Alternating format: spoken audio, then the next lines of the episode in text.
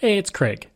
I just wanted to let you know that you can listen to Canadian History X early and ad-free on Amazon Music, included with Prime.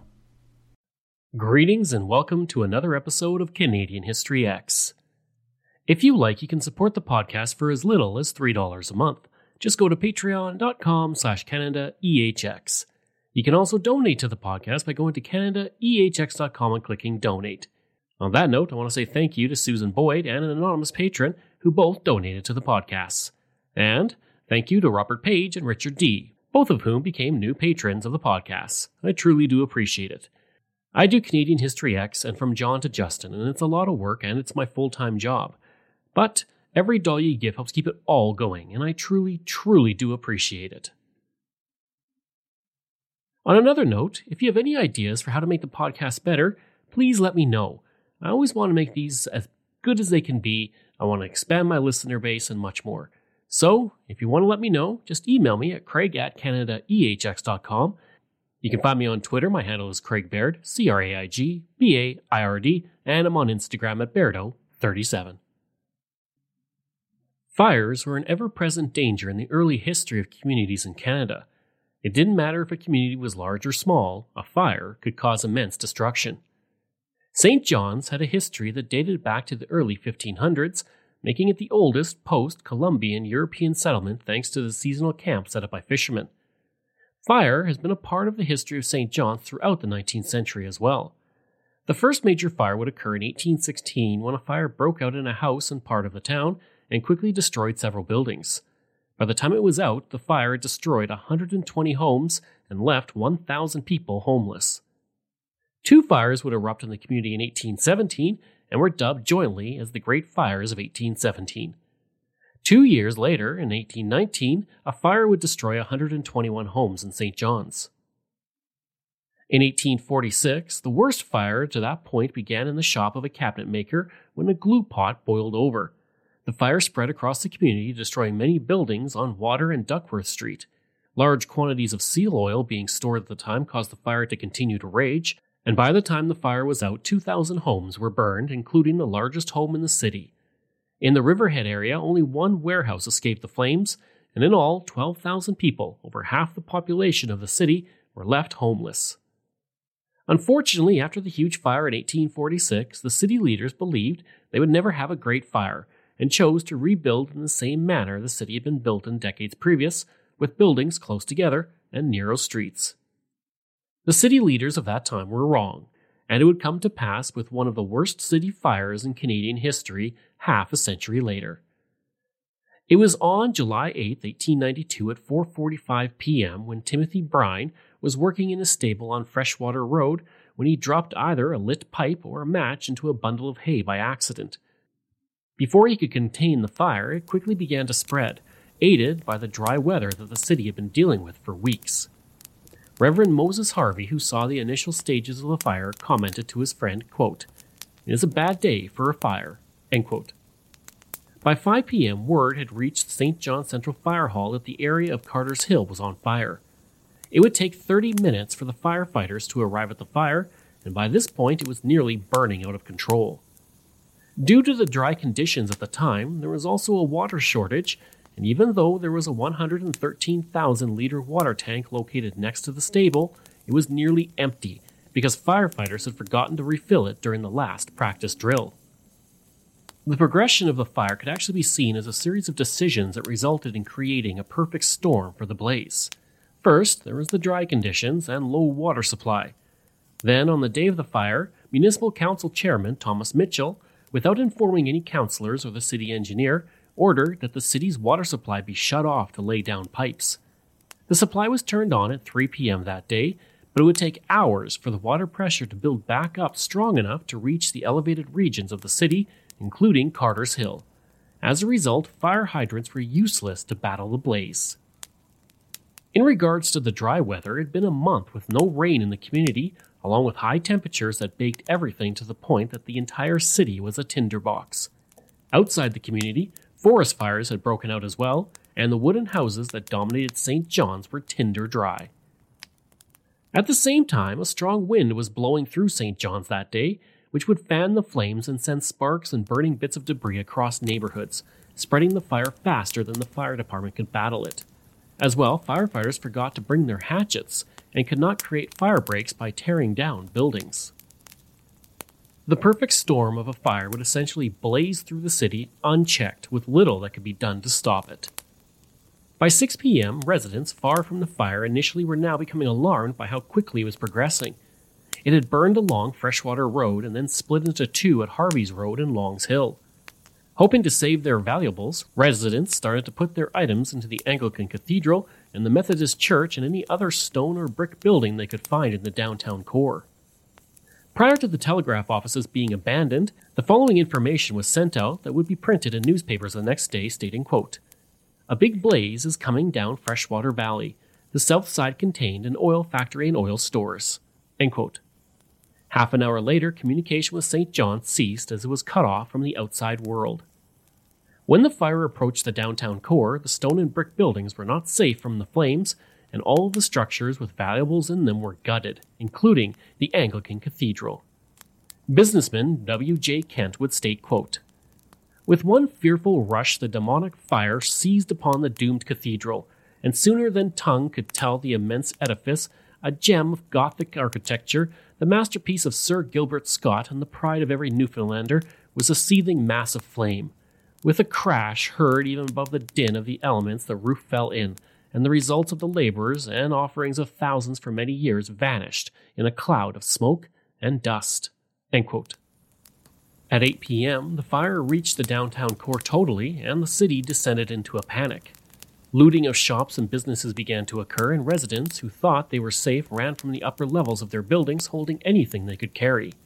Kent would state, quote, "All the arteries which led from the water to the higher portions of town were crowded with the terrorized mob, and the screams and cries of the women mingled with the wailings of children, the shouts intensified by the ever-freshening masses of livid fire, and the glare of the burning buildings, contributed to make a scene the like of which it is not often given to the lot of many to witness.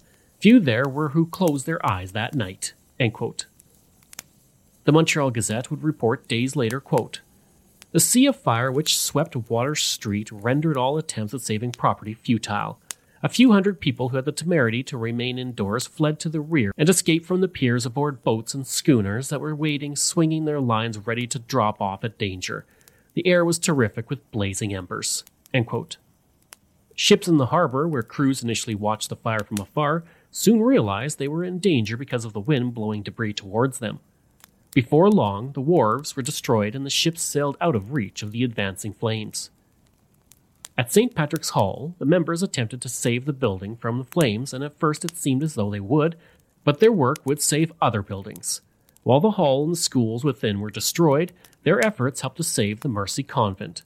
The Montreal Gazette reported, quote, "The Mercy Convent, which if attacked would have been the cause of the destruction of Moncton and the fashionable quarters and built of pretty cottages and substantial dwellings." End quote. Throughout the night, the fire burned unchecked, and many residents slept in Bannerman Park or at the Roman Catholic Cathedral, which was one of the few buildings not to be destroyed by fire. Reverend Harvey would state, quote, "The beautiful shops full of valuable goods, the stores behind, containing thousands of barrels of flour and provisions of all kinds, the fish stores, the wharves, which it cost immense sums to erect, disappeared one by one into the maw of the destroyer. The whole of Water Street on both sides was swept for the bosom of destruction." End quote. The fire finally burned itself out at 5:30 a.m. on July 9th. As residents woke up that day, 66% of St. John's was completely destroyed, and 11,000 people were homeless and had lost everything they owned. In the 12 hours it burned, the fire would kill 3 people and cause $13 million in damages, amounting to about $423 million today. Of that, only about 25% was insured. Reverend Harvey would state, quote, "The next morning I took a walk around the awful scene of devastation. It was heart-rending. Nothing visible for a mile from Devon Row but chimneys and fallen and tottering walls. The thick smoke from the smoldering ruins still filled the air. It made my heart ache to see the groups of men, women, and children with weary, bloodshot eyes and smoke-begrimed faces, standing over the scraps of furniture and clothing, some of them asleep on the ground from utter exhaustion. They filled the park and grounds around the city. Many hundreds escaped with nothing but the clothes they wore." End quote.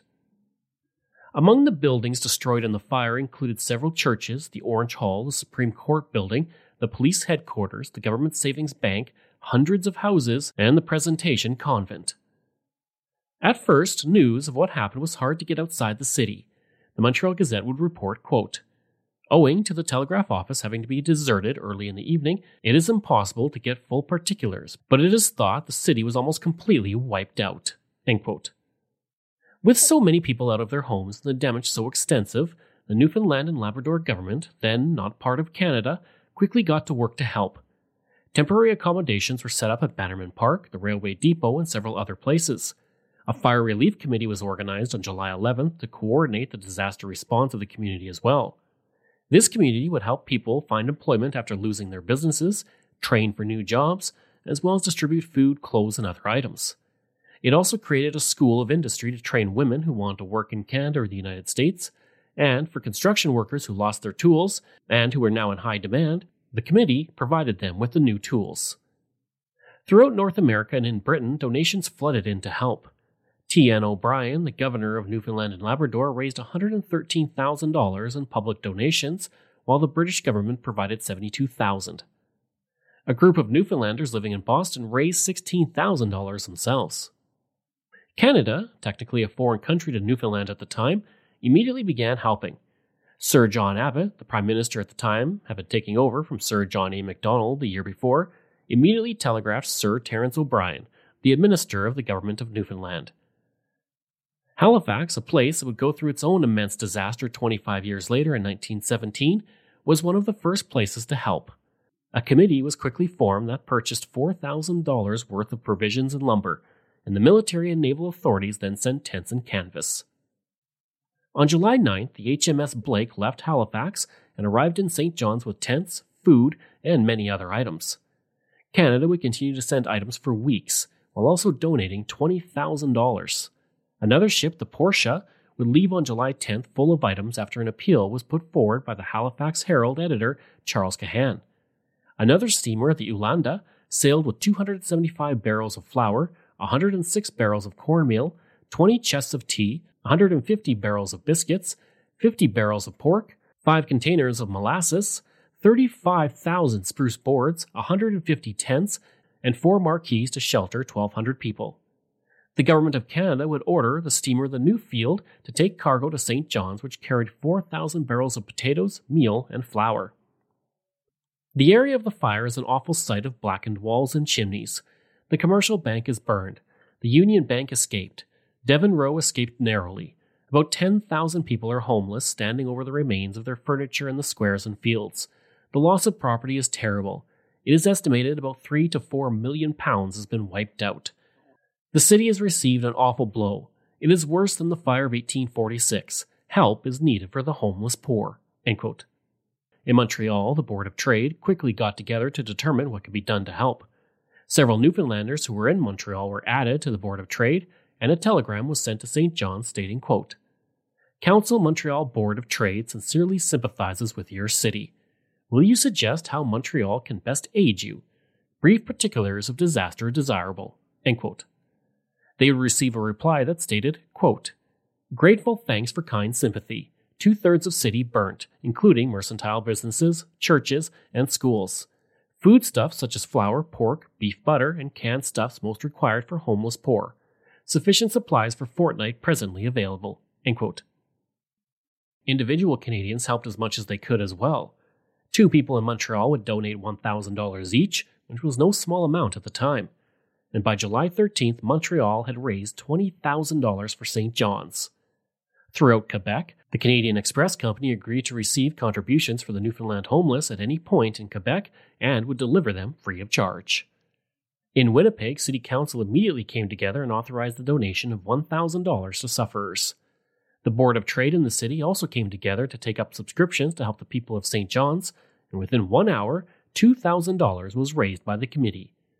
It was also announced that every town in Manitoba would be holding meetings to determine what could be sent to help. In Toronto, the Board of Trade would raise $2,000 in subscriptions in half an hour. One businessman would state that helping Newfoundland as much as possible would cement the relations of the island colony to the Dominion of Canada more than anything else, and could lead to political union. He was right, but it would take another half-century for that to happen. In New Brunswick and St. John, the City Council donated $5,000 to the people of St. John's. While a subscription list in the city generated $1,600 almost immediately. In Ottawa, the Independent Order of Foresters donated $50, showing that everyone was doing what they could.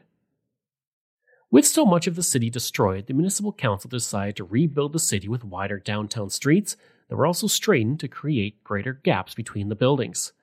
That year alone, the city would spend $370,000 in building costs. John Thomas Southcott, the most prominent architect in St. John's, would design many new buildings in the city. He designed so many that the Southcott style became associated with the architecture from the era of the rebuild of St. John's. Today, the Southcott Award is presented for excellence in the restoration of heritage structures in Newfoundland by the Newfoundland Historic Trust. The city that was able to rise from the ashes of the fire became a modern city, with new buildings designed in the style of the era. At the St. Andrew's Presbyterian Church, a sandstone medallion stands out from the brick structure. This medallion, which shows a symbol of a burning bush, was not consumed by the fire and was found at the bottom of Cathedral Street. The congregation saw it as a symbol of rising from the ashes, so when the church was rebuilt, the medallion was included on it. The Cathedral of St. John the Baptist, built in 1847, was heavily damaged when its roof ignited and collapsed into the church. The intense heat of the fire melted the lead in the glass windows, causing the complete destruction of all the windows except two. It would take until 1905 to completely rebuild the church to its former glory, and as for those two surviving stained glass windows, they are still in the church to this day. As for the Anglican Church, which so many residents put their hopes on for saving their valuables, it would take 10 years for workers to restore it to its former glory. The fire department was also completely reorganized, and rather than have a volunteer fire department, the city hired 22 paid firefighters and established 3 new fire stations and established a mixed fire and police force. I hope you enjoyed that episode on my look at the Great Fire of St. John's. If you did, please leave a rating and review. Next week, we're looking at the Indigenous leader, Gabriel Dumont. If you like, you can email me at craig@canadaehx.com. You can find me on Twitter. My handle is Craig Baird, CraigBaird, and I'm on Instagram at Bairdo37. As well, again, if you want to support the podcast, you can for as little as $3 a month. Just go to patreon.com/CanadaEHX. And you can donate to the podcast by going to CanadaEHX.com and clicking Donate. I'd also like to thank all of my wonderful patrons, and I apologize if I get any names incorrect. Robert Page, Richard D., Colin Johnson, Katie Caldwell, Jeff Hershey, Kyle Murray, Steve Pakin, Matthew Gartho, Lionel Romaine, Dr. Bob Turner, an anonymous patron that I truly do appreciate, Randy Hayden, Doug Campbell, Reg W., Deborah Carlson, Francis Helbling, Nick Zinri, Shannon Marshall, Clinton Martinez, Dimitri Chauve, Aaron O'Hara Myers, Robert Dunseith, Todd Casey, Catherine Rawa, Luke S., J.P. Bear, Jason Hall, Phil Maynard, and Iris Gray. Information from Heritage Newfoundland, Wikipedia, CBC, ourcathedral.ca, Montreal Gazette, Ottawa Citizen, and the Winnipeg Tribune. Thanks, and we'll see you again next time.